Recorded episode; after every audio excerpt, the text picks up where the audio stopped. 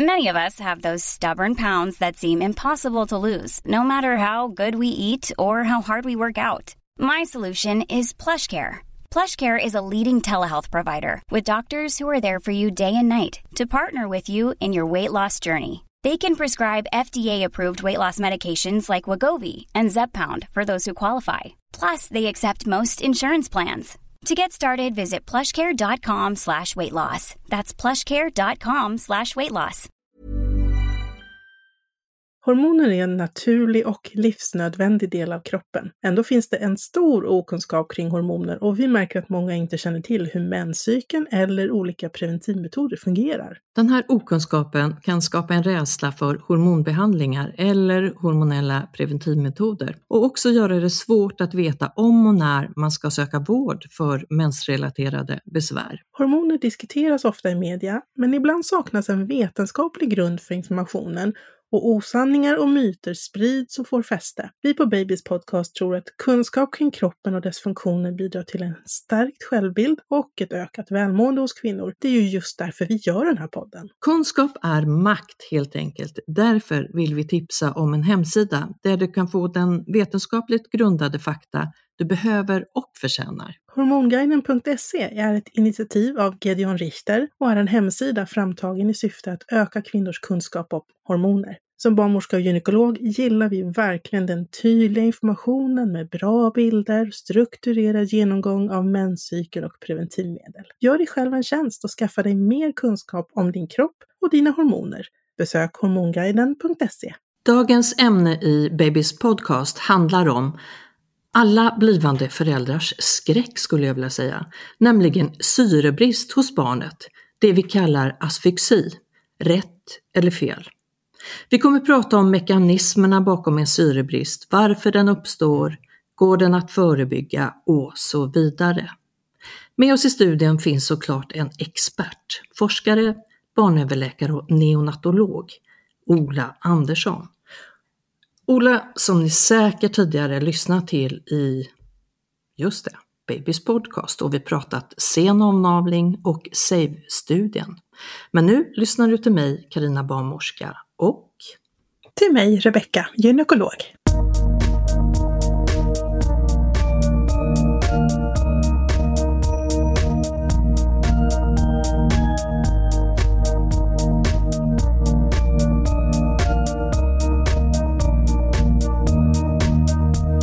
Så varmt välkommen Ola tillbaka!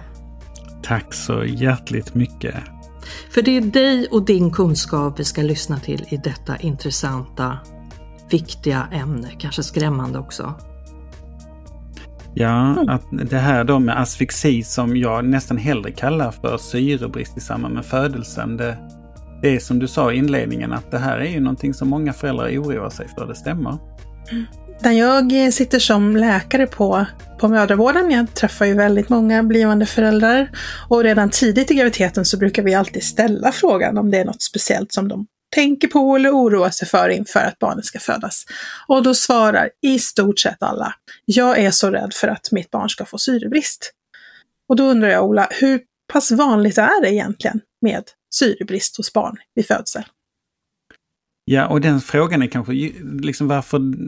Det kan vara lite svårt att få svara på det, för det är ju vilken... Hur mycket syrebrist man har. För man kan ju säga så här att bara genom att passera förlossningskanalen om man föds vaginalt så på, blir det en kortvarig syrebrist för alla barn som föds. Så att däremot om det är en syrebrist som verkligen påverkar barnet, där brukar man säga att det kanske är ett barn av, eh, av 25 procent där barnmorskan kallar på en barnläkare eller på ett sånt här neonatalteam som kommer för att hjälpa barnet lite. Men å andra sidan så är det kanske bara ett barn på tusen eller ja, lite mer som får någon skador som kan eh, bli något problem för barnet. Så det, det är väldigt eh, liksom spann i hur man tänker där. Mm. Och det känns ju otroligt skönt att det ändå mm. trots allt är så få, Ola. Ja, och jag skulle säga att nästan det ännu skönare är just detta att eh, eftersom barnet har en övergående syrebrist när det föds, så har barnet också byggt in reflexer för att hantera en kortvarig eh, syrebrist som är naturlig.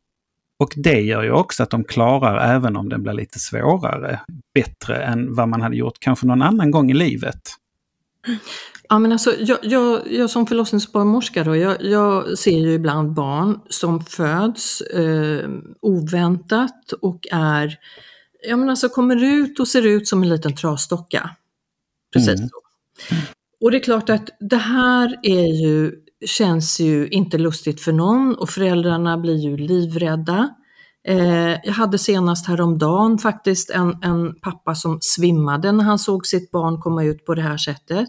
Mm. Men då vet ju vi att som oftast, oftast så återhämtar sig det här barnet. Det har liksom på något smart sätt lagt sig det här vilan, paus, Mm. Det, det, tar inte energi från kroppen utan det lägger sig där, det vilar lite grann och sen återhämtningen kommer ju där och barnet blossar upp eller skriker och ja, precis den här återhämtningen. Ja.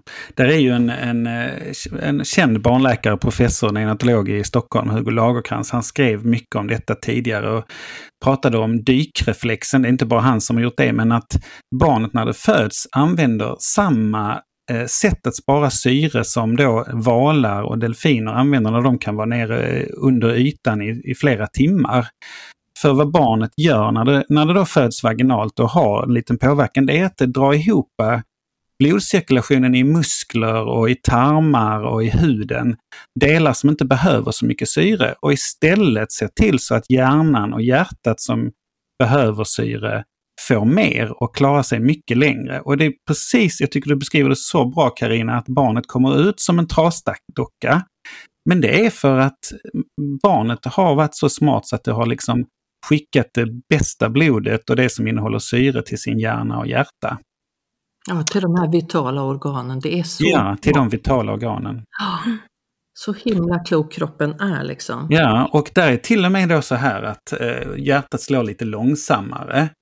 För att annars är det ju både, kan jag tänka mig, du som barnmorska och vi som barnläkare, det första vi eh, försöker bedöma när, när vi tittar på ett barn som är med i taket när det kommer ut så är det ju hur fort hjärtat slår.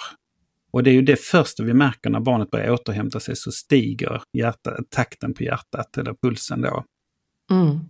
Och det är ju det här vi tittar på redan eh, i magen när vi, mm. när vi tittar, lyssnar med Doppler eller sit, tittar på CTG och, och så vidare. Det är ju de här bradykardi, gardierna när, när barnets fosterljud puls går ner. Mm. Eh, och då är det klart att då måste vi ju göra någonting eh, eller försöka då att se till att eh, barnet antingen föds eller får en återhämtning i mm. det här.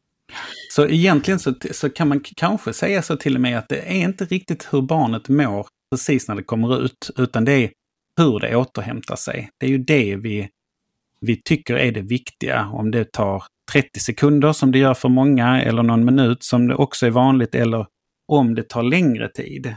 Och det är ju väldigt få där det tar längre tid än några minuter för dem att eh, hämta sig och börja andas eller skrika igen. Mm. Mm. Det är det faktiskt. Men mm. du, vad vet man om de här, varför drabbas vissa barn då? Vad, vad finns det för bakomliggande mekanism? Mm. Ja, men jag, det är klart att alla som lyssnar på detta vet ju det, men jag kan ju väl ändå säga att vi har ju, barnet har ju navelsträng som är kopplat till moderkakan som sitter fast i, i livmodern.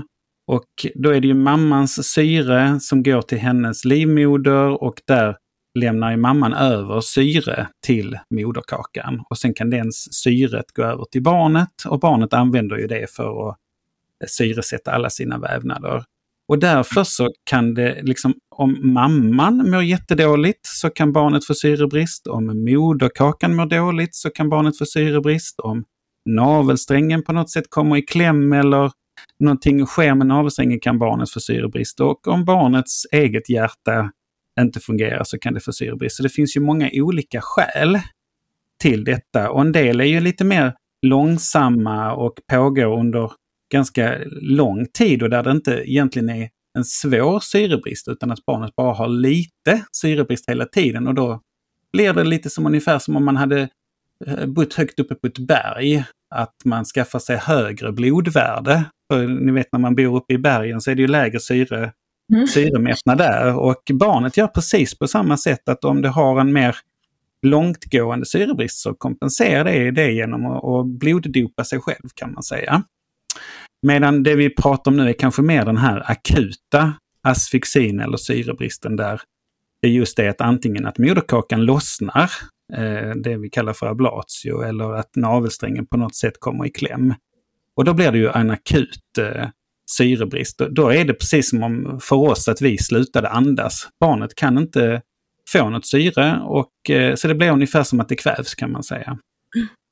Finns det någon skillnad i liksom, prognos hur det går för barnet beroende på om det är en kronisk syrebrist under graviditeten eller en akut i samband med födseln?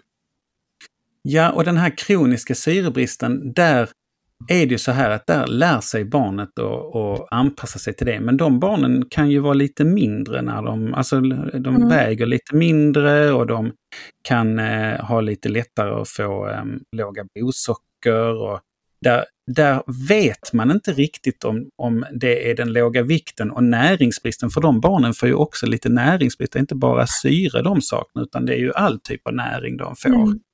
Eh, Men, men den, de barnen brukar ju inte bli några större bekymmer. Jag hade själv föddes och var väldigt liten. Så man kan i alla fall sitta här och få vara med i podcaster när man har en sån Mm. lite kronisk näringsbrist. Ja, man kan Eh, bli men- överläkare och docent i alla fall. Ja, precis. Medan, det kan vi väl trösta oss med då. Eller Ja, så, medan den akuta syrebristen, där är det ju mer ungefär som att eh, det kommer en akut eh, skada eller en akut påverkan på hjärnan. Mm. Och ehm, eh, ja, ska jag gå in på det så, så ibland för, så tänker jag att man kan nästan tänka på den där akuta skadan på hjärnan som en, ungefär om man stukar en fot så eh, nästan alla som stukar en fot blir liksom lite svullna och har lite ont.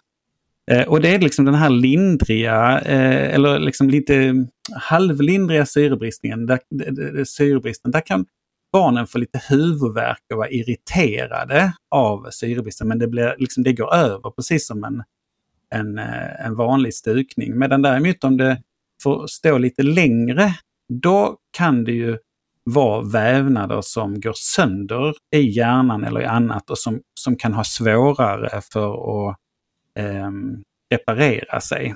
Mm. Mm. Det de- mer, så den, den blir mer långsiktig då och då är det under graviditeten som under en tid har den här kroniska Nej. pågått.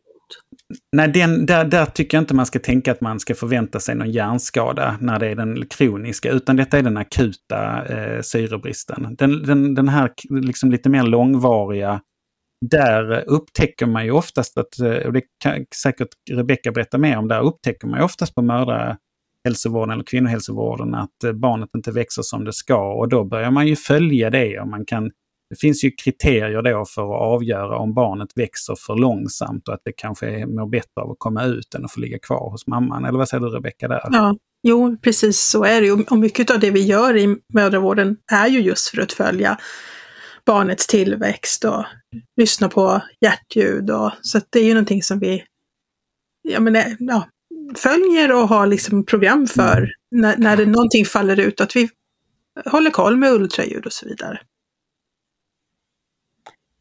Ja, så, att, nej, så där tror jag att vi har väldigt duktigt, men utan det är de här som kommer akut, där moderkakan lossnar eller navelsträngen kommer i kläm. Det är nog där det är de stora bekymmerna, eller det är där vi inte riktigt vet vad vi har att förvänta oss när barnet föds. Mm. Men du, de här, hur, hur tillförlitliga de här mätinstrumenten som vi har då med screening, CTG och, och så vidare, vad, vad ser vi där? Någonting av syrebristen? Mm.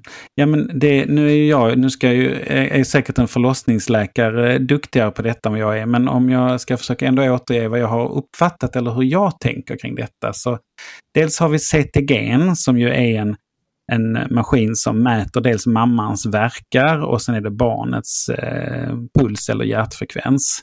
Och den, är den normal har jag förstått att då är allting bra, men sen kan den ha avvikelser.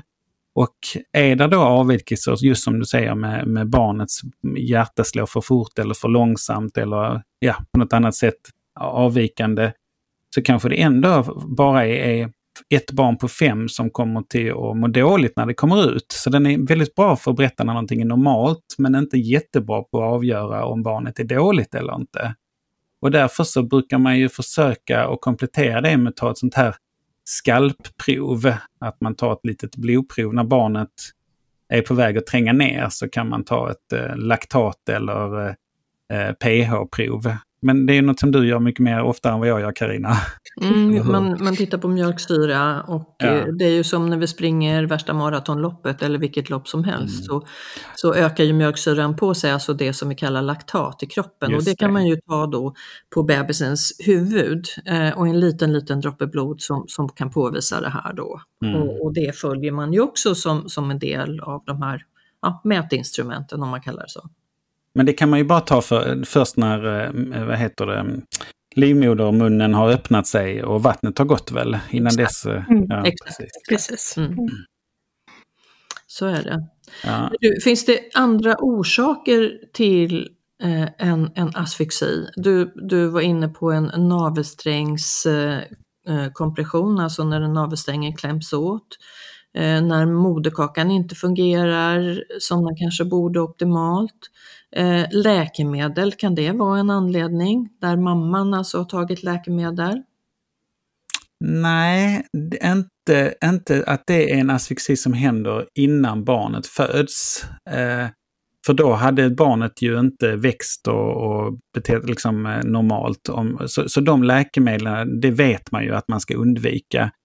Eh, har man gett något eh, eh, starkt smärtstillande läkemedel som liknar morfin och så, då kan barnet precis när det kommer ut eh, alltså sluta andas eller inte vilja andas. Men, men det finns det ju motmedel för. Så att nej, jag skulle inte säga att det är någon läkemedel som förvärrar eh, eh, asfixin. Men däremot som, som sagt så är ju detta då att om ett barn redan har en dålig kondis, som vi kan kalla det för det. Och att om barnet redan har haft det, det lite snålt med näringen inne i, i magen eller snålt med, liksom vuxit lite dåligt. Eller om förlossningen blir väldigt långdragen eller eh, ja, alltså på något sätt att barnets reserver inte är på plats, man föds lite för tidigt. Ja, det är klart att då klarar man ju en syrebrist lite sämre än om man har haft eh, jättebra in i magen.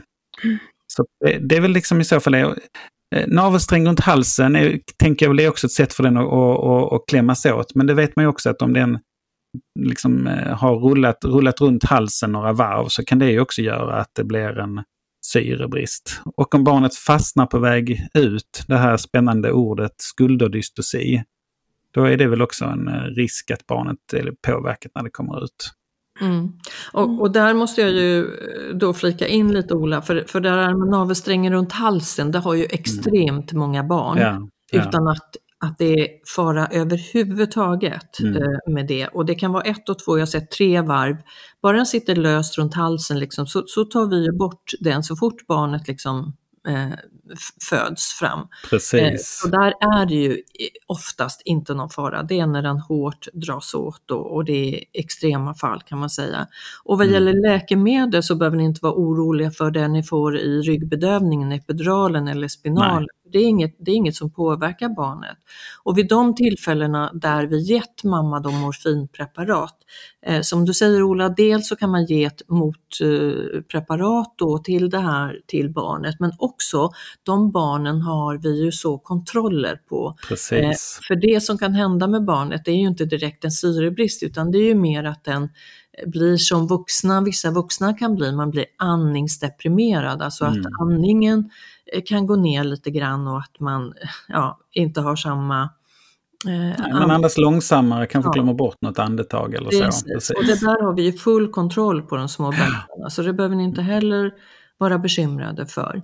Men du, någonting som vi ofta pratar om eller hör, eh, ja, många tror sig i alla fall säga, eller tror sig säga, de säger att överstimulering, alltså det här med mm. verkstimulerande dropp, läkemedel, skulle kunna vara och, och, vissa säger att det kan vara största anledningen till att barnet får syrebrist. Vad, vad är din mm. uppfattning om det? Ja, jag, eh, jag är inte påläst på det, men alltså mekanismen där är ju just detta att om man ger det så kommer eh, livmodern, den muskeln att dra ihop, mammans eh, livmoder drar ihop sig så mycket så det är svårt för hennes syrerika blod att ta sig fram till moderkakan. Eh, eh, så, så det skulle ju vara skälet då att om man har väldigt täta sammandragningar som, som inte riktigt kan slappna av emellan, för det, det krävs ju då att det, det, gör det. Men egentligen så är det här, det, detta är ju mer förlossnings problematiken mm. än nyfödda. Så jag vågar inte säga mer än så mm. faktiskt. Mm. Ja, men, men, det, är ju, det är ju så det är. Alltså, I samband med att livmodern drar ihop sig under en verk så blir det ju en tillfällig paus mm. i blodflödet över till barnet. Det blir ju mindre syre och mindre energi över till barnet, men mm. det är ju barnet gjort för och rustat för att klara av ett visst antal verkar på tio mm. minuter mm. till exempel. Det, blir, det är ju när verkarna blir alldeles för täta, att det inte blir någon paus, att inte fostret eller barnet får någon återhämtning emellan. Mm. Eller eh, om det blir en sån verk som liksom inte vill släppa och den här pausen med syretillförsel blir för lång. Mm. Det är där bekymret är. Och det, det är ju någonting som vi har koll på när vi ger verkstimulerande läkemedel. Hur många verkar blir det på tio minuter? Det får inte vara för många. Nej, och där, säger där till att det är paus. Där har vi ju barnet under uppsikt hela tiden. Där kontrollerar vi och ser ju med, med CTG eh, också mm. eh, hur, hur det ter sig med det här mm. verkarbetet. Som du säger mm. eh, Rebecka, det, det ska vara en verk men det ska alltid vara en paus mellan två sammandragningar, verkar. Mm. Jätteviktigt.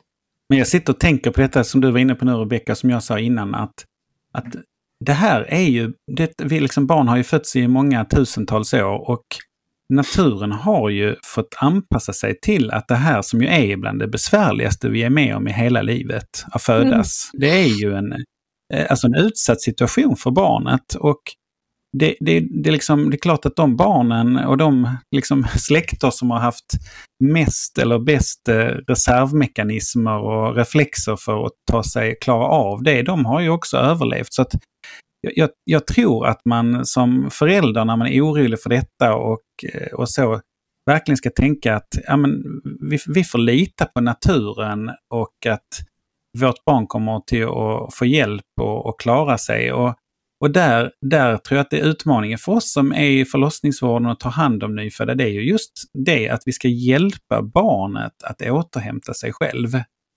Mm. Och eh, där är ju det här eh, som min forskning går ut på att vi nu eh, ska till exempel inte klippa navelsträngen direkt utan att när barnet kommer ut så kan liksom den här cirkulationen av blod till, till moderkakan få fortsätta under några minuter. Och om barnets hjärta slår så kan det komma blod från, som har, har syrebrist eh, ifrån barnet kan gå till moderkakan och få lite syre och komma tillbaka. Det är ju ett av de sätten som vi försöker hjälpa barnet att hjälpa sig själv. Eh, och eh, det är fantastiskt att vi har sådana mm, reflexer. Sen kan vi ju inte ibland eh, förutse vilka barn som inte återhämtar sig. Det är ju det svåra. Det är ju förlossningsvårdens, eller en av förlossningsvårdens stora utmaningar, att det är så svårt att veta vilka barn det är som verkligen kommer till behöva mycket hjälp när de kommer ut, eller hur? Mm. mm. Ja, men mm. visst är det så. Nej, men det är ju ändå så att, att barnet förbereder sig på en väldig massa sätt, eh, framförallt mm. inför den vaginala födseln som, som är ju det kanske det jobbigaste vi är med om i livet när, när mm. vi ska födas fram. Eh, inte riktigt så jobbigt när vi ska födas via eh, eh kejsarsnitt eller kejsarfödsel. Eh, så, så det är det ju inte, men det, så det, det är mycket som ska det är mycket som funkar i kroppen och det, det, är det jag vill säga återigen att det här är ju så små starka individer från början eh, som klarar av den här resan som, som om de nu inte reser sig direkt efteråt för att de är så små så, så återhämtar de sig som vi var mm. inne på och det, det är så viktigt att veta det. Men när du var inne på det här med vi har ju pratat länge eh, och väl om sen avnavling som vi kan hålla på med i flera timmar till. Det är som är så viktigt och diskuteras om och om igen och mest hela tiden. Så och, och, det vet vi ju idag att väntar vi med att klippa navelsträngen, jag vet att din forskning, där har du ju sett, du har tittat på tre minuter och vi vill ju mm. gärna tro att det är ännu mer än just de tre, istället mm. för som en period när vi klippte direkt när barnet var ute. Men om vi mm. skulle vänta tre minuter eller längre, tror du att vi skulle minska risken för syrebrist hos fler barn? Eh, nej, alltså syrebristen har på, den flesta av syrebristerna har ju skett innan barnet föds. Så, så att vi kan nog inte minska risken för att födas med syrebrist utan tanken med att låta den här navelcirkulationen eller liksom eh, eh, blodcirkulationen från barn till moderkaka pågå efteråt. Det handlar ju snarare om att hjälpa barnet att återhämta sig. Eh, och där hoppas vi ju att man genom att vänta lite, att barnet återhämtar sig lättare.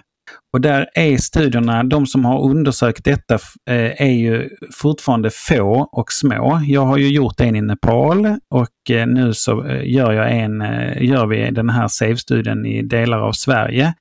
Men där är det precis som när man ska kontrollera andra metoder i sjukvården. Att vi inte bara ska säga att det är bra utan att vi ska ju också upptäcka så att det inte är något farligt eller någon, någon komplikationer genom att göra så.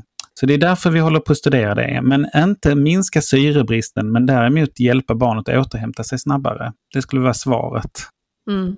Mm. Och vi kan väl snabbt säga att den här SAVE-studien då Ola, den går ju ut på att eh, vid sidan av, istället för att vi som idag på många ställen eh, klipper navelsträngen, går ut med barnet eh, till ett så kallat barnbord, ett barnrum mm. närliggande, så, ha, så, så har du utformat ett, ett eh, nästan lika samma som ska vara då inne hos mamman eller barnet. Ja, vi gör det i mammans säng. I mammas vi, säng. Ja, vi, vi, ska inte komplicera det med någon extra liten eh, bord eller något sånt, utan vi gör det vid fotänden av mammans säng. Precis, och då ska ja. man inte klippa navelsträngen utan det, det, det viktiga här är att eh, vi väntar, avvaktar. Ja. Och där kan jag väl också berätta att eh, vi är två eh, stycken sådana här neonatologer och två förlossningsläkare och två barnmorskor från från Barnmorskeförbundet och eh, Svensk förening för obstetrik och gynekologi som som har precis eh, skrivit nya riktlinjer kring eh, avnavling som vi bara väntar på att de olika föreningarna ska godkänna. Men om de godkänner det så kommer eh, riktlinjerna i Sverige för avnavling vara att man ska göra det i samband med att moderkakan avgår framöver för vaginala förlossningar. Mm. Och då vet vi att det tar olika lång tid. Den, ja. kan, den kan lossna efter en, två minuter och det kan ta upp till en timme innan ja. den lossnar. Men om den lossnar efter eh, om den lossnar efter en minut, två minuter, vill du klippa mm. där? Där var det, det märks att du är påläst Karina. Eh, nej men eh, där är det väl det här med navelsträngen igen. Eh, många barnmorskor säger ju att det ska vara när navelsträngen faller ihop, att den är tjock och blå från början. För att det är så mycket blod i den när barnets eh, blodcirkulation fortsätter och sedan så blir den tunn och eh, blek. Eh, och vi pratar, nu är det komplicerat kanske, men egentligen är det två saker. Det ena är att det är en hel del blod. Då. En, nästan en tredjedel av barnets blod i moderkakan, eh, alltså finns i moderkakan innan barnet föds. Och det ska då hinna gå över till barnet. Eh, och den andra delen är ju då att barnet kanske kan syresätta sitt blod. Så om moderkakan har avgått, som du säger, så tidigt innan de här minuterna, skriker barnet och är rosigt, då tror jag att du kan eh, klämma av navelsträngen. Medan om det fortfarande är liksom lite taget och inte riktigt har kommit igång att skrika och blivit rött. Alltså för det är ju där blodet tar vägen. När barnet skriker så öppnar det de här som jag berättade, att barn som föds drar ihop sina blodkärl i huden och musklerna. Men när det sen kommer ut och börjar skrika så öppnar de ju de blodkärlen och tar emot blodet från moderkakan. Så har du ett rosigt, piggt barn så tror jag att eh, liksom moderkakan och blodet i det har gjort sitt, sin nytta. Men där tror jag bara, det vet jag faktiskt inte, för det är inte forskat på på det sättet. Men du vet att jag älskar ju Wait for White. Ja. Och du förstår ju precis, och ni där ute som inte har, har hört mig när, när jag har pratat om det här tidigare, så betyder ju det eh, när Ola beskriver navelsträngen som lite tjockare och fylld med blod till att den är liksom tömd på blod och då har blodet gått in till barnet och barnet har fått sin mängd. För det är väl ändå så, Ola också, eh, att i moderkakan så finns det en till en och en halv deciliter blod som Mm. är från början tillhörande barnet. Klipper du navelsträngen efter bara en kort, kort tid, då får ju inte barnet det här eh, blodet. Så det handlar om syre och det handlar om en mängd blod och med det eh, alltså så att inte barnet senare drabbas av anemi, eh, järnbrist, eh, sjukdomar. Eller Ja, precis. Nej, det är ju det jag har, eh, när jag nu tänker efter, hållit på att forska på i 15 år. Jag får ju ont i huvudet nästan bara jag tänker på det. Men, men i alla fall så, så är det ju det jag har forskat och visat att eh, barn, både i Sverige, helt fullt friska, välskapta barn om man uttrycker det så, eh, har ändå nytta av att man väntar, då, som vi gjorde, tre minuter för sin utvecklings skull. Och eh, i Nepal, där jag också gjort forskning, så får de ju dessutom väldigt mycket bättre järnförråd och blod, eh, eh, mindre risk för blodbrist ända upp till ett Mm. års ålder. Så absolut är det så, även om man är fullt frisk. Och då, det, vi har ju börjat med det och vi tror ju att egentligen fördelarna är ännu större om man då föds och har en syrebrist när man föds. Och för, för barn som föds prematurt då, som föds eh, vid, eh, ja, vid sju månaders ålder eller tidigare så, så kan ju det här minska risken för det barnet att eh, avlida med 30 procent. Bara att man väntar någon minut med avnavla. Så att eh, det har ju väldigt, eh, väldigt viktiga effekter som, som är nästan svåra att föreställa sig. Mm. Och där kanske jag skulle, om jag backar jättelångt tillbaks, neonatolog är du och det betyder att du är specialiserad på nyfödda Mm. eh, och, och därav all den goda kunskapen som du har runt omkring det också.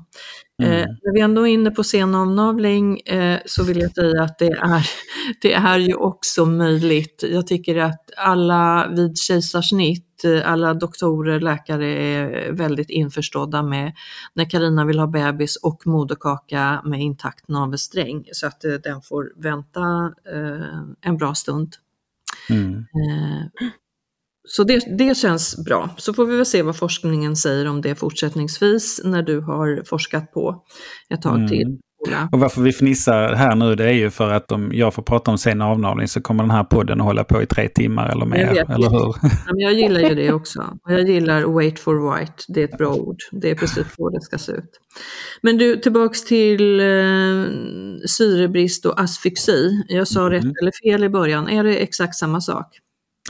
Eh, alltså asfixi är ju den svåraste formen av syrebrist. Man pratar då om att barnet kan ha hypoxi, då har man eh, då har man syrebrist och sen kan man ha hypoxemi, då är det syrebrist i blodet. Och så hypoxi är då kanske ut i vävnaderna och asfixi då är det ju att även de här mer eh, eh centrala organen då som hjärna och hjärta börjar få syrebrist. Så det är ju olika gradskillnader. Så hypoxi är ju vanligare och till och med då som jag sa kanske naturligt att man har en övergående syrebrist. För hypoxi betyder låg syre. Medan asfyxi, om jag har förstått rätt, så är det grekiska betyder egentligen att man eh, är pulslös, om jag minns det rätt. Och Mm, då är det just det det, då har det gått så långt eh, ja, att, att hjärtat eh, slår långsamt eller inte slår alls. Precis. Ja. Och så är det ju oftast med barn att det slår långsammare men, men slår gör ju. Mm.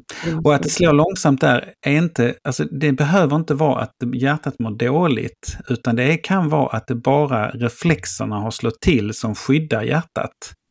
Så det är därför jag kommer tillbaka till detta, att vi har en jättestark reflex som kan göra att barnet ser dåligt ut. Men det är inte förrän vi då börjar hjälpa barnet genom eh, och, och stimulerade genom att eh, kittla det, höll jag på att säga, eller gnugga det, eller sedan då kanske hjälpa det med, och, med konstgjord andning. Det är inte förrän vi ser hur fort det återhämtar sig som vi egentligen kan börja förstå, var det bara den starka reflexen? Och då är det bara till tacka och ta emot att de, den fungerade. Eller om det hade gått så långt så att faktiskt barnet han få en, en eh, asfyxi som gör att barnet kommer att ta längre tid att återhämta sig. Och, och hur... Ja. ja. Kör du Carina? Ja, jag tänkte hur, hur och när vet man om den här asfixin har gett någon hjärnskada till exempel? Hur pass tidigt ja. kan man se det? Ja, alltså det, det letar ju eh, förstås forskare efter eh, att få veta detta tidigt. Man har ju tänkt att kanske till och med bara det här blodprovet som man tar i navelsträngen skulle kunna hjälpa till, men det är ju inte bra att göra det. Eh, man har väl sett att barn som inte har kommit igång och andas själva vid 10 minuter, då kallar man, alltså den här, vi räknar ju de här poängen för, eh, som många har hört, Apgar-poängen där man kan ha upp till 10 poäng.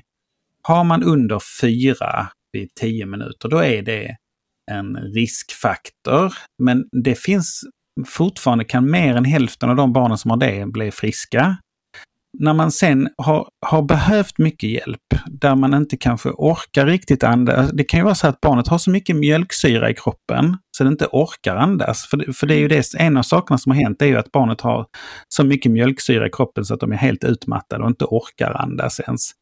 Och eh, Sen, och det kan det vara då fast att egentligen hjärnan inte behöver vara så påverkad. Men när man sen kommer in till neonatalavdelningen så tittar vi ju på blodsocker och försöker avgöra det. Och sen finns det ju olika blodprover där man kan titta på hur mår levern, hur mår hjärtat, hur mår njurarna? Och så försöker man ju bygga en, ett litet pussel där. Men fortfarande så vet vi då att de allra flesta barnen kommer återhämta sig fint, men vi får ju ändå liksom lite ledtrådar. De, de barnen som är lite mer sjuka, för man kan säga så här att antingen så hämtar man sig snabbt, eller så börjar man få den här huvudvärken och är irriterad och skrikig och Ja, man har, jag tänker liksom, det är som man har huvudvärk något, några dagar eller, eller något dygn. Och eh, de, de brukar, de ska, där vet man att de barnen blir friska, utan det är barn som snarare är lite trötta och framförallt kan få kramper. En slags, eh, ja kramper precis som vid epilepsi längre fram i, i livet. Mm. Har man det, då vet man att ungefär en tredjedel riskerar att få någon slags eh, följd, följd. Och då är vi ju nere på de här barnen, ett på tusen eller något sånt. Det är ju väldigt sällsynt. Och, eh, men de flesta, jag sa en tredjedel, så de flesta även som har kramper kan återhämta sig. Så ni förstår att det här är väldigt svårt. Även när barnet har svåra bekymmer så är det fortfarande en, en hel del av barnen som kan återhämta sig. Så sen gör man magnetröntgen mm. som, som kan hjälpa oss och till sist så kan man göra sånt här EEG där man ju tittar på hjärnans elektriska aktivitet. Allt är pusselbitar som, där vi försöker lägga ett pussel som fortfarande är eh, en dåligt pixlad bild, eller hur man nu mm. ska säga. Den, det blir inget eh, tydligt och klart pussel förrän vi i så fall följer upp barnen. There's never been a faster or easier way to start your weight loss journey than with PlushCare. PlushCare accepts most insurance plans and gives you online access to board-certified physicians who can prescribe FDA-approved weight loss medications like Wigovi and Zepbound for those who qualify. Take charge of your health and speak with a board-certified physician about a weight loss plan that's right for you. Get started today at plushcare.com slash weight loss. That's plushcare.com slash weight loss. Plushcare.com slash weight loss. Hold up. What was that? Boring. No flavor. That was as bad as those leftovers you ate all week. Kiki Palmer here, and it's time to say hello to something fresh and guilt-free. Hello Fresh. Jazz up dinner with pecan-crusted chicken or garlic butter shrimp scampi. Now that's music to my mouth. Hello Fresh. Let's get this dinner party started. Discover all the delicious possibilities at hellofresh.com.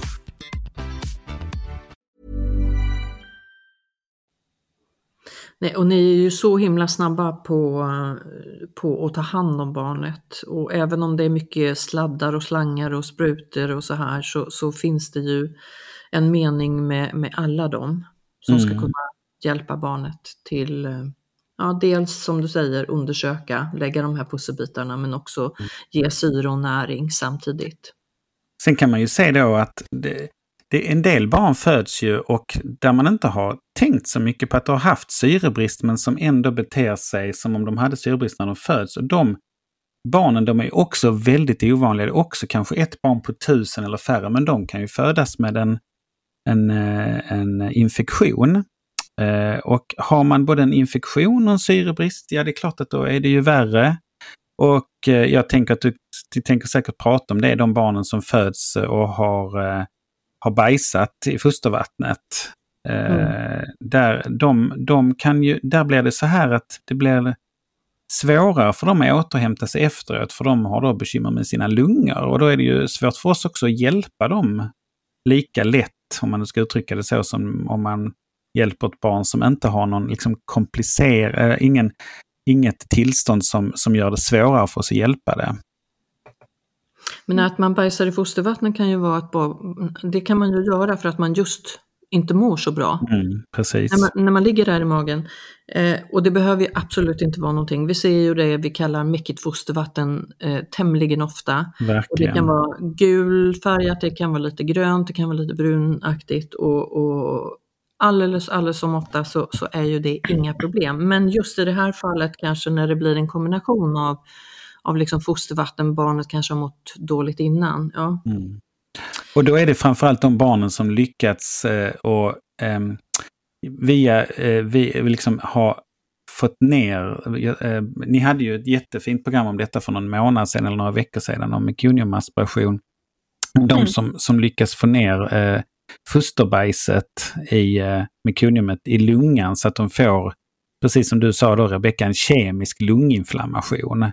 Mm. Eh, och lungorna är ju eh, det är ett väldigt eh, viktigt organ för ett nyfött barn. För de, ska ju liksom, de har ju inte använts och plötsligt ska de användas till max. De, de ska gå ju från att vara legat och sovit till att, att vara jättepigga på, på bara några få sekunder. Och eh, blir de då lite störda där så, så kan det ge oss bekymmer i att hjälpa barnet att syresätta sig ordentligt. Och har de då dessutom då haft en syrebrist så, så, så det är ju en av de sakerna vi har mest respekt för som jobbar med nyfödda barn, så är det, är det de barnen. Mm. Men du, finns det några andra organ som kan påverkas än, eh, du pratade nu om, om lungorna då med, med andningen och så vidare, men du pratade innan om hjärna och, och hjärta. Finns Mm. det andra organ som kan påverkas? Hjärnan och hjärtat är ju de som är känsligast och mest beroende av syre och det är därför eh, de här eh, reflexerna är byggda, gjorda för att spara dem. Men det gör ju då att njurarna kan eh, få en, en mer påverkan och det är ganska ofta som man ser då att barn som har haft syrebrist att de inte kissar på ett dygn eller så. Det är inte alls ovanligt. Det finns enstaka barn som får eh, läng, liksom mer långtgående eh, njurproblem. Men det är ingenting som, eh, som är det som jag alltså ser. Eh, nej, det är väldigt sällsynt skulle jag säga. Men att njurarna är väl där, där vi märker i alla fall en, en övergående eh, att, de har, att, de, att de först inte kissar alls och sen efter några dagar kan börja kissa jättemycket eller kissa väldigt mycket. Det är en vanlig biverkan. Och eh, det var en, en läkare, en barnläkare uppe i Stockholm som undersökte detta med de barnen som hade haft den svåraste formen av eh, syrebrist och som hade fått en behandling som vi kallar för kylbehandling som vi kan återkomma till. Men när hon undersökte de här barnen vid, i tonåren så såg man inte så jättemycket påverkan på deras njurar. Så det verkar som att njurarna har en, en bra förmåga att, att reparera sig. Det skulle man väl kunna tolka hennes eh, forskning som sådan. Du nämnde också att eh, ni kollar levervärden på de nyfödda. Mm. Eh, Mm. Så då antar jag att levern också är ett organ som kan påverkas av det här? Ja, levern påverkas, men levern är väl en... Eh, det verkar vara en väldigt... Eh, eh, den, den kan vi liksom... Eh, den kan vi stressa ganska mycket och den kan återhämta sig ändå. För att eh, Mm. eh, jag har liksom aldrig, eh, och det kan vara brist i min utbildning. Men jag har liksom aldrig stött på att barn har haft långvariga leverbekymmer efter en syrebrist. Så den är nog ganska tålig helt enkelt. Mm. Mm. Men du, en korkad fråga. Är det när vi återgår till hjärn och hjärtasfyxi, är det skillnad Mm. mellan de två? Hur menar du med skillnad?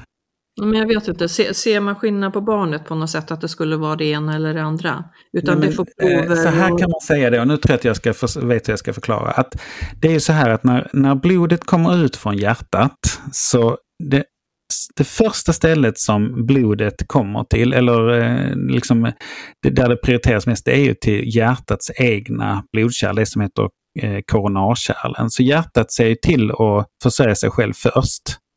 Sedan när, hjärt, när liksom blodet fortsätter så är liksom den första blodkärlen som, som finns eh, går till hjärnan.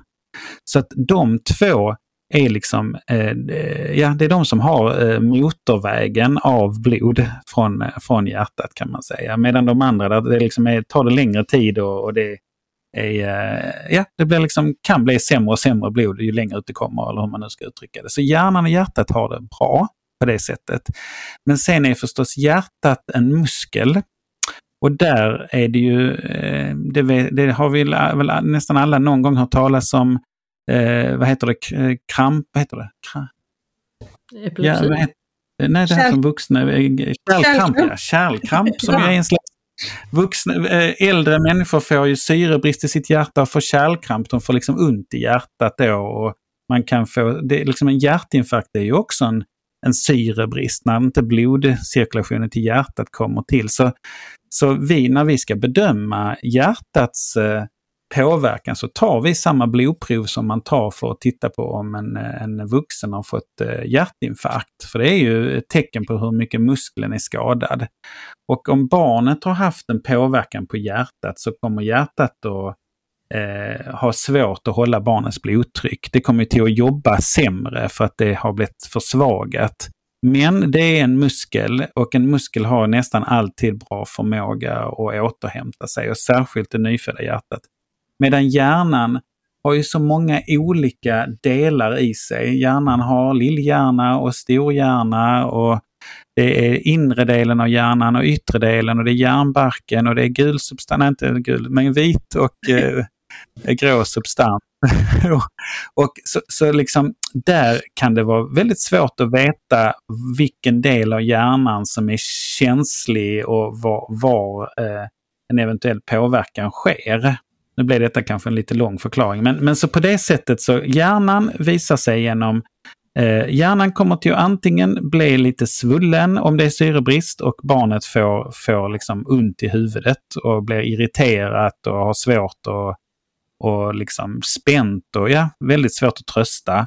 Då är det liksom en, har varit en lite lindrigare syrebrist och medan det då om hjärnan blir mer, har för mer syrebrist, ja då blir barnet trött och eh, liksom eh, vaknar inte riktigt utan eh, och, och liksom musklerna eller barnet rör inte sina, sina armar och ben om, om hjärnan har varit mer påverkad. Medan hjärtat i sin tur då, där ser man det som att eh, hjärtat kan ha lite, lite jobbigare för att pumpa runt blodet och då märker man det på barnets blodtryck.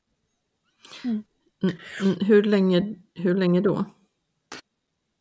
Olika Eh, för olika barn beroende på hur stor syrebristen är. Ja, det är det ju och det här, så därför märks det ju direkt. Och sedan så, så är det, det är på något sätt det som blir en hjälp för oss att se hur lång tid det tar. Men om jag tänker, ska vi kalla den här, eh, de här barnen som hamnar på neonatalavdelning som har haft en övergående syrebrist. Det kanske är ett barn på, vad kan det vara? Jag vet inte riktigt, men det kanske är ett barn av eh, 50 som föds eller ännu mer, ännu mer sällan som kommer och läggs till oss för och, och liksom övervakning på grund av en asfyxi. Det finns ju andra skäl. Att man, man läggs ju mycket vanligare in att man läggs in för att man har det lite jobbigt med andningen eller gulsot eller så. Men de barnen som läggs in hos oss och, och har haft en syrebrist.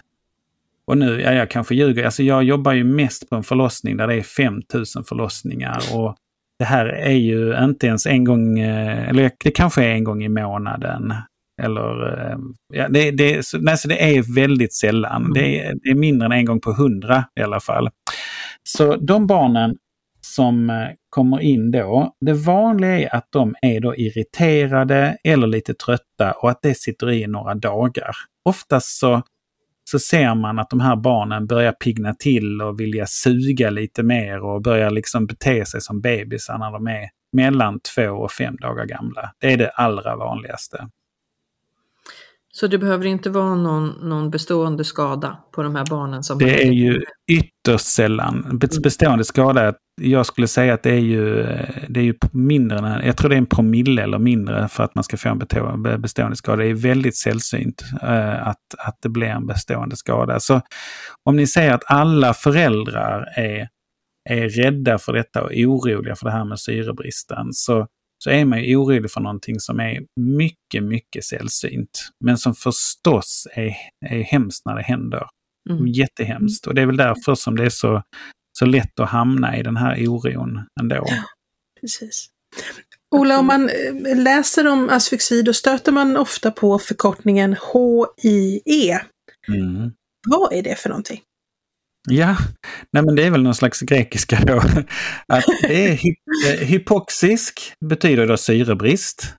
Mm. Eh, och ischemisk är också, eh, eller det kanske är mer eh, brist på blodcirkulation. Så det är hypoxisk för H, ischemisk brist på blodcirkulation I och så encefalopati, det är sjuk hjärna. Så det kan man säga, det är när hjärnan har blivit sjuk eller eh, ska, eh, påverkad på grund av syrebrist och dålig blodförsörjning. Mm. Och eh, det, det är då, där ser man då att den, den delar man in i tre olika former. Och eh, ja, om jag nu, det här eh, hade jag ju i huvudet innan vi skulle träffas, men jag, jag vill minnas att detta är ett, ett barn på ja, Nej, nu ska jag, du kommer inte ihåg Rebecka vad det var va? Alltså det är, det är, antingen är det ett barn på 200 eller ett barn på 2000. Det är väldigt sällsynt i alla fall. Som, och då HIE grad 1, det är det här som jag beskrev, barnet som är irriterat. Det är lite skrikigt, har svårt att komma i ro, ligger och knyter sina händer. Och de barnen kommer till återhämta sig. Allihopa. Mm. Och det är grad 1 av HIE, så liksom även om man har fått en sån här HIE, hypoxisk kemisk encefalopati, så betyder inte det att det är liksom, eh, man behöver eh, tänka att uff, nu har detta gått illa. Sen nummer två då, den lite svårare formen. Den, det, det är barn som snarare blir lite slöa, eh, kanske inte har så bra reflexer, det är svårt att liksom eh, f- eh, få dem att reagera och som då också relativt ofta visar upp kramper. Och inte bland, ens bland dem då, de som har det, så behöver det eh, vara att de får några, mer än hälften av dem verkar kunna växa upp och, och bli helt eh, friska. Medan däremot den tredje formen som jag under 25 år har sett två gånger Eh, där är det en, där man liksom nästan är medvetslös. Barnet är i, eller man kan nästan kalla det för koma. De går liksom, reagerar inte när man försöker kontakta dem och de, de, är, de har ju fått en, en svår hjärnskada, men de är ju också ytterst sällsynta. Mm. Jag som gillar att, att äh, forskningsnörd eller vetenskapsnörd, säger Karina. Jag blev tvungen att, att eh, ta reda på hur, hur vanligt Tack. HIE är. Ja, ja. Eh, Och enligt en artikel i Läkartidningen här, så eh, mellan en till sex på tusen Ja. nyfödda, Mm. står det. Så det, så det är lite, de barnen mår lite sämre kan man helt enkelt säga. Men många av dem kommer ändå att återhämta sig. Mm. Mycket bra att du säger det, det är vi Mm. glada för. Men du, intensivvård behövs. Ja, eh, återigen så eh, eh, behöver en del av de här barnen intensivvård. De här lite skrikiga, de behöver kanske bara mat för de vill inte... Alltså de som är irriterade, de kan inte fokusera på amma. Och dessutom har de oftast gjort slut på de egna sockerförråd som de hade innan födelsen. För det har ju fullgångna nyfödda har ju lagt på sig reserver även av socker. Men då har de hunnit att göra av med dem, så de behöver oftast sond och en sån här liten slang man stoppar ner näsan ner i magsäcken och, och ge, man ger dem extra mat. Ibland kan de behöva dropp Eh, men, eh, och sen övervakar man dem och vill, eh, ibland vill man titta på deras blodtryck beroende lite på hur de kissar och sånt. Så de, de får stanna, men många gånger just för att de har svårt att äta, komma igång och amma för att de har den här huvudvärken och är irriterade. Sedan om man då har en lite svårare form med kramper, då eh, har ju oftast, liksom just som jag berättade, njurarna att de kissar lite dåligt. Hjärtat är kanske lite svagt och har lite lågt blodtryck så att man måste hjälpa till och göra att hjärtat pumpar tillräckligt och så. Så då kommer vi till det, absolut en intensivvård som i stort sett alltihopa handlar om att hjälpa barnet att återhämta sig själv. Man försöker bara understödja barns egna förmåga att återhämta sig själv. Eh, och ibland då, om de då, hjärnan är eh, den djupaste delen av hjärnan som är nästan de som mest, eh, som, som eh, har lättast eller svårast för, för syrebrist, det är ju andningen. Men andas de då inte själva, då är det ju, händer det ju att barnen behöver ligga i en sån här så kallad respirator, alltså få hjälp med sin andning också. Men det är ju väldigt sällsynt det också. Men händer detta, Ska jag fortsätta prata eller har ni någon fråga? Nej, nej, nej. Det, jag, väntar på att, jag väntar på att du ska eh, svara på det som jag tänker att jag ska ja. fråga. Händer detta då, då, då har vi kriterier att om barnets apgar då har varit under 5 vid 10 minuter, om man har behövt ge hjärt-lungräddning i 10 minuter, om barnets eh, sån här eh, blodprov i navelsträngen, eh, P, syremätt, eller syre, pH har varit under 7 eller om barnet då är väldigt slappt eller har dåliga reflexer så kan vi ju hjälpa barnet att återhämta sig också genom att lägga det i en dräkt som kyler barnet till 33,5 grader i tre dagar. Lite ungefär som när man lägger is på en fotled igen då. Så, så kallas detta då för hypotermi. Och där har man visat då att om man då gör detta så så minskar man på de skadliga, alltså när, när barnet ska reparera sig själv så finns det både läkande processer och skadliga processer. Och genom att kyla ner barnet då till, till, till de här 33,5 graderna så understödjer man de läkande processerna och bromsar de, skad, de, skadliga eh, processerna i hjärnan. Hur, hur lång tid pågår en kylbehandling? Tre dygn på 72 timmar. Så, och då är, ligger de eh, i kylbehandling hela tiden? De ja, det försöker man göra. För det, är, det är viktigt att man håller den här temperaturen. Eh, då, den ska vara stabil och det är därför ligger de i en, en dräkt där det är, eh, liksom är vatten med den här temperaturen som cirkulerar. Och en del barn kan kan eh, acceptera det men väldigt många barn behöver man liksom eh, då söva eller sedera och, och ge mm. lugnande för att det, det kan man ju bara föreställa sig själv hur mysigt det hade varit och, och, och frysa, för det gör man. Så att de barnen, där, där händer det eh, ofta att vi, vi hjälper dem då, eh, eller vi, vi, vi söver ner dem lite för att de ska ligga och återhämta sig och få hjälp med den återhämtningen. Och efter de 72 timmarna? Då låter man temperaturen långsamt stiga upp till kroppstemperatur. Det får inte gå för fort det heller. Utan då, eh, så brukar vi säga att det ska ta ungefär en 12 timmar för att man ska kunna komma upp i sin vanliga temperatur igen. Eh, och sedan så efter det så eh, tittar vi, liksom hjälper vi ju barnet och då har de här skadliga processerna avtagit. För det vet man, det är första dygnen som de är. Och Sen väntar man då och ser vad barnet, man minskar på den här sederingen, alltså sömnlugnande medlen och så ser man hur barnet eh, eh, mår när det kommer, fram, kommer, kommer ut ur den här behandlingen då. Och eh, det har varit väldigt bra eh, när man gjorde de här studierna. Det är ju snart 20 år sedan, eller det är väl 20 år sedan man gjorde det här och började med detta. Och det, det visade ju väldigt bra effekt på, på barn som har haft den här typen av väldigt svår syrebrist som är så ovanlig. Men du, det handlar då om att få in barnet ganska omedelbart eller så snart som möjligt till den här kylbehandlingen? Ja, man brukar säga inom sex mm. timmar. Mm. För annars så börjar ju den här mer skadliga ja. processen. Tänker jag. Ja, och det är där jag kommer tillbaka till det här med med, eh, med, med vrickningen av foten. Att oftast är det ju så här att när man vrickar en fot så får man jätteont precis ju, direkt efteråt. Och oj, oj, oj, man kan liksom knappt röra sig. Men sen kan det ju gå över sen har man några timmar där man kan stå på foten. Men sen går man och lägger sig när man vaknar dagen efter så har den svullnat upp jättemycket och blivit dålig igen. Och lite sådär är det med, med barn som, haft, som har haft den här svåra syrebristen. Att de kan gärna ha en period under några timmar när de mår lite bättre och sedan blir de sämre igen. Eh, och, men, men då handlar det om de här barnen som har haft den riktigt svåra syrebristen som var så ovanliga igen. Mm. Inte de här som är, som är lite sladdriga eh, när de kommer ut och som återhämtar sig på, på några minuter. Där finns inte den risken.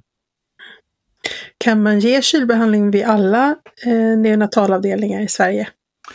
Eh, där rekommenderar man att man ska göra detta på, på de enheterna där det finns, där man kan skaffa sig vana för att kyla barn, det mm. kan bli ju, eh, ja, kylar man barnet så kan det liksom påverka både hur hjärtat slår och hur blodcirkulationen är och hur, eh, ja, det, det kan liksom bli, och de här barnen har ju mycket biverkningar ändå av syrebristen. Så man, det, det är framförallt universitetssjukhusen. Sen finns det några sjukhus till som som har stora förlossningar som, som har skaffat sig den eh, vanan och som, som kan detta. Så att eh, mindre sjukhus, eh, eh där åker, åker, man, åker man med barnet till ett större sjukhus mm. för, att, för att ge den här um, kylbehandlingen.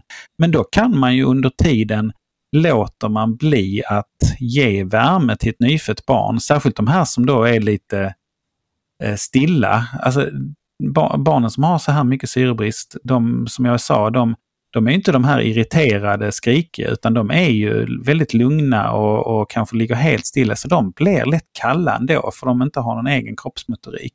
Så då kan man, det kallas för passiv kylning då, att man bara inte låter bli att, att ge dem någon värme. Så att eh, mm. där kan man liksom hjälpa dem till ner i temperatur bara genom passiv kylning på, under transporten. Mm. Okay. Och det är skillnad på det här, för att normalt så, så säger vi att barn inte ska bli eh, avkylda. Precis. Eh, vi vill ju att när man lägger sig på det här värmebordet eller i en säng eller hud mot hud så vill vi ju inte normalt att barn ska gå ner i sin temperatur. Nej, verkligen inte. Så att det gäller ju hela tiden att hålla skillnad på här är en väldigt, väldigt, eh, väldigt speciell situation. Ja. Där ju dessutom då, annars när man går ner i temperatur så har man inte barnet under övervakning. Men när man har det här då följer man ju barnets blodtryck och hur hjärtat slår och syremättnad och blodsocker. Det, ska man kyla ett barn så krävs det att man, man har kontroll på, på liksom barnets eh, alla organ och ser så att eh, liksom de får det de ska under de här tre dagarna eller dygnen. Du, sa du hur många barn som kräver kylbehandling? Ja, du, nu så sa ju Rebecka att det var ett till sex barn på tusen som har HIE och då först ja. så skulle jag säga att det kanske är ett på tusen. Mm. Något sånt. Jag skulle säga kanske ännu mer sällan än så faktiskt. Mm. Men någonting mm. sånt är det nog. Det är ju det är återigen där, där har det väl varit så här att man har ju börjat, när man gjorde studierna i Sverige är det från vecka 36. För att, eh, alltså om man har kommit till graviditetsvecka 36. Föds man innan dess så, så vet man inte riktigt eh, eh, om, om det har samma, samma, alltså man har inte forskat på det och sett om, om barn som föds för tidigt har samma glädje av kylbehandling eller om de får mer problem. Och sen så har det funnits, i alla fall i andra länder, har det ju funnits då en tendens till att, att man har tyckt att det inte var bara de här allra svårt sjukaste barnen som skulle få kylbehandling utan att även de som var lite mindre sjuka, det blev gärna en glidning. Så jag har inte någon uppgift om det i Sverige, men jag vet att det är beskrivet i andra länder att eh, man har eh, börjat att ge lite, eller kylbehandling till även barn som som inte har den allra, allra svåraste formen av syrebrist. Men, Men det, där kan, det kan inte jag säga hur det är runt om i Sverige. Mm. Men det är fortfarande prematura som får behandlas med kylbehandling? Nej, tvärtom. Barn tvärtom. från vecka 36 och uppåt. Från 36. Mm. Mm. Det är fullgångna barn. Och det är ju prematura som föds får ju sällan syrebrist. Eh, de, de, de, alltså ett barn som har syrebrist, de kommer ju ut, precis som du säger, som en trasa och de börjar inte skrika av sig själva barn som föds prematurt, de, nästan alla de har ju inte haft syrebrist utan de skriker eh, till, till och med om man är född i vecka 23, eh, 17 veckor för tidigt, så, så försöker man liksom nästan eller skrika till eller göra något ljud ifrån sig. Men där tappar de orken att andas. Så de, eh, de behöver ju hjälp med sin andning för att inte få syrebrist efter födelsen. Men det är mycket, mycket sällsynt med, med syrebrist. Det skulle väl vara just det här sådana akut, eh, att moderkakan lossnar, en ablatio då. Det är väl den vanligaste mm. orsaken. Mm. Ja, vilket spännande ämne, Ola. Ja, jag tänker, jag hoppas lyssnarna hinner med här. Vi kastar oss mellan olika saker. Men men det är ju så, det är som du säger, det är så många saker. Det här är så centralt. Alltså tänk, vi ska födas allihopa och vi går igenom den här risken eh, av, av att få syrebrist när vi föds. Jag kan tänka mig att man tänker, ja men det är inte bättre alla barn föds med kejsarsnitt då. Men det finns ju andra som menar att det är precis det kanske är en för, alltså vi kanske måste gå igenom det här och få, få igång kroppen. Alltså att den här stressen eller den här, de här reflexerna av den här övergående syrebristen hjälper oss att förbereda oss för livet. Så att det, vi ska nog inte tänka att vi ska liksom försöka undvika den här övergående syrebristen. För har, den, har, har liksom den mänskliga kroppen eh, liksom utsatts för det i så här många tusen år så, så, så vill jag ju tänka att då då har man liksom byggt in att det ska vara en fördel att göra det även när man sen eh, växer upp. Det, jag, jag tillåter mig tänka det utan att ha någon eh, liksom belägg för det. Mm. Ja, idag finns det ju två förlossningssätt och mm. Eh, det beror ju på många orsaker varför man Ja, ibland så, så är ju det bästa för barnet. Ja, Exakt. Både för mamman och barnet så är ju det, mm. det många gånger det kan vara det bästa att göra kejsarsnitt utan mm. tvekan. Men jag tror inte att bara risken för syrebrist, alltså att mm. oron för att barnet ska få syrebrist, det, det, skulle jag inte säga skulle vara ett... ett eh, då, då, då, kan det hända att man tänker lite för kortsiktigt och glömmer att barnet kanske kan ha glädje av att födas och bli stressat också. Mm det, det, vet vi ju inte riktigt. Liksom. Nej, men där ser man ju skillnad på barn faktiskt som föds eh, via kejsarsnitt, magfödsel eller vad man vill kalla det, mm. eh, mot vaginala födslar. Att eh, barn med eh, planerade snitt, de, de eh, tar ju oftast längre tid på sig innan de startar upp sin andning. Eh, mm. Och det handlar väl precis om det här som du säger, att den här födande kanalen, den har väl kanske gjort någonting med, med kroppen, både eh, ja. alltså, med, med, barnet och förberedelsen där inför ja. det här. Ja, och det är precis som du säger, eh, Hugo Lagercrantz som jag nämnde innan, han har ju visat det då att eh, den här stresshormonerna som, som barnet bildar när de föder vaginalt, de sätter ju igång en slags länspumpar som pumpar bort vattnet från lungorna, lungvätskan. Så att när barnet är mer stressat så kommer barnet att suga upp den, det vattnet som finns i lungorna snabbare och få lättare att andas. Och eh, även hjälper till att hålla uppe blodsockret eh, precis när man är nyfödd. Så, så att det är ju visat, men sen eh, om det har någon betydelse längre fram i, livet, det vet man inte. Men det är precis som du säger, andningen eh, har, man ju en, eh, har man ju större förutsättningar att andas eh, obehindrat om man föds med via vaginan, via mm. magen då. Mm. Nu är vi så proffsiga så att vi vet ju att så här är det med barn så att vi eh, ser ju alltid till att hjälpa dem som inte Absolut. kan hantera det. Så de barnen all, mår ju superbra också. Alla barn ska ha sin bästa start, visst är det så. Så är det, så är det Ola. Ja, är det någonting som du tycker vi borde frågat dig om? Som vi har glömt?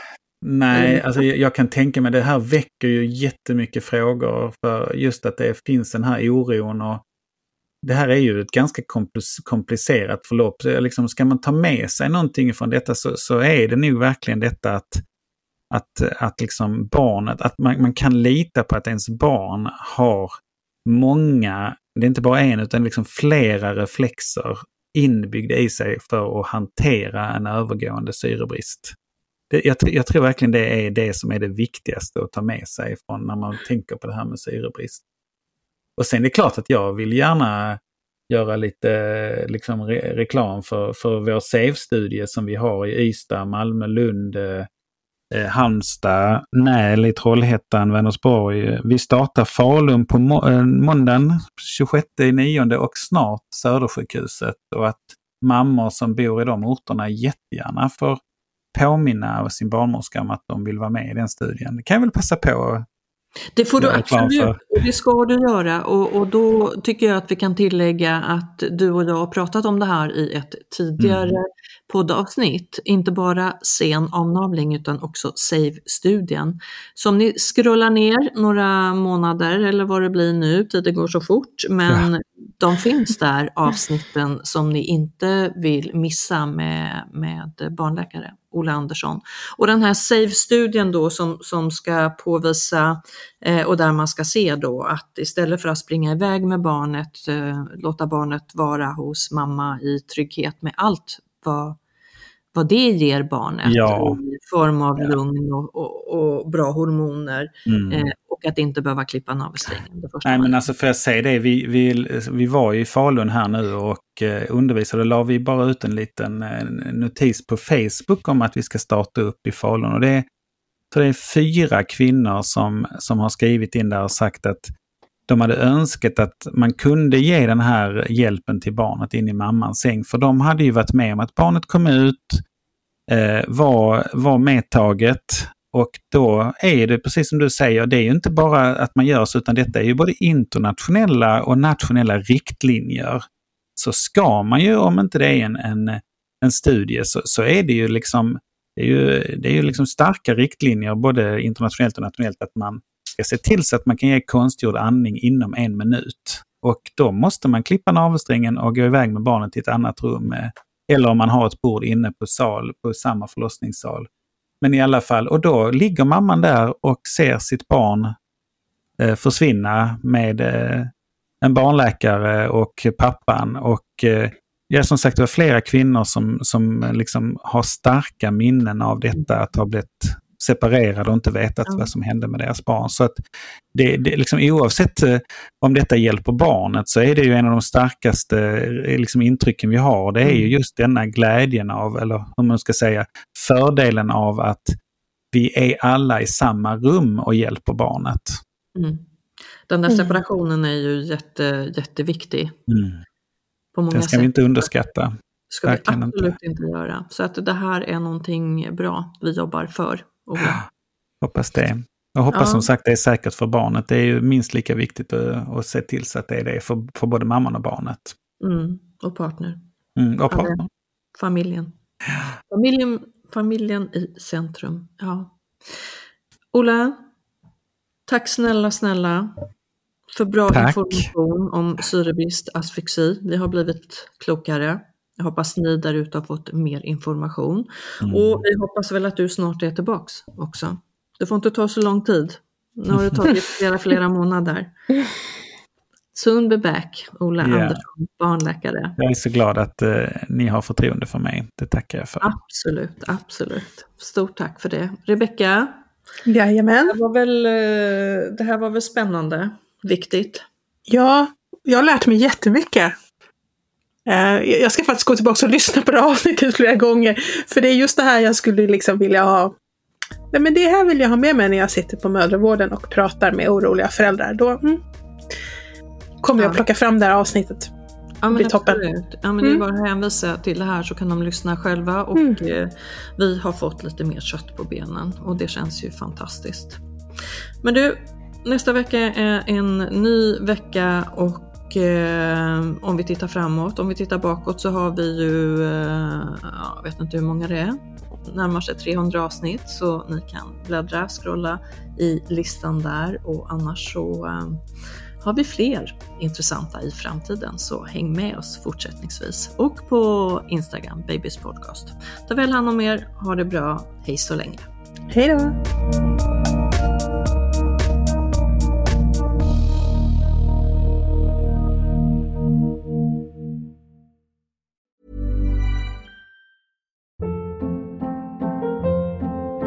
Hold up. What was that? Boring. No flavor. That was as bad as those leftovers you ate all week. Kiki Palmer here, and it's time to say hello to something fresh and guilt-free. Hello Fresh. Jazz up dinner with pecan-crusted chicken or garlic butter shrimp scampi. Now that's music to my mouth. Hello Fresh. Let's get this dinner party started. Discover all the delicious possibilities at hellofresh.com.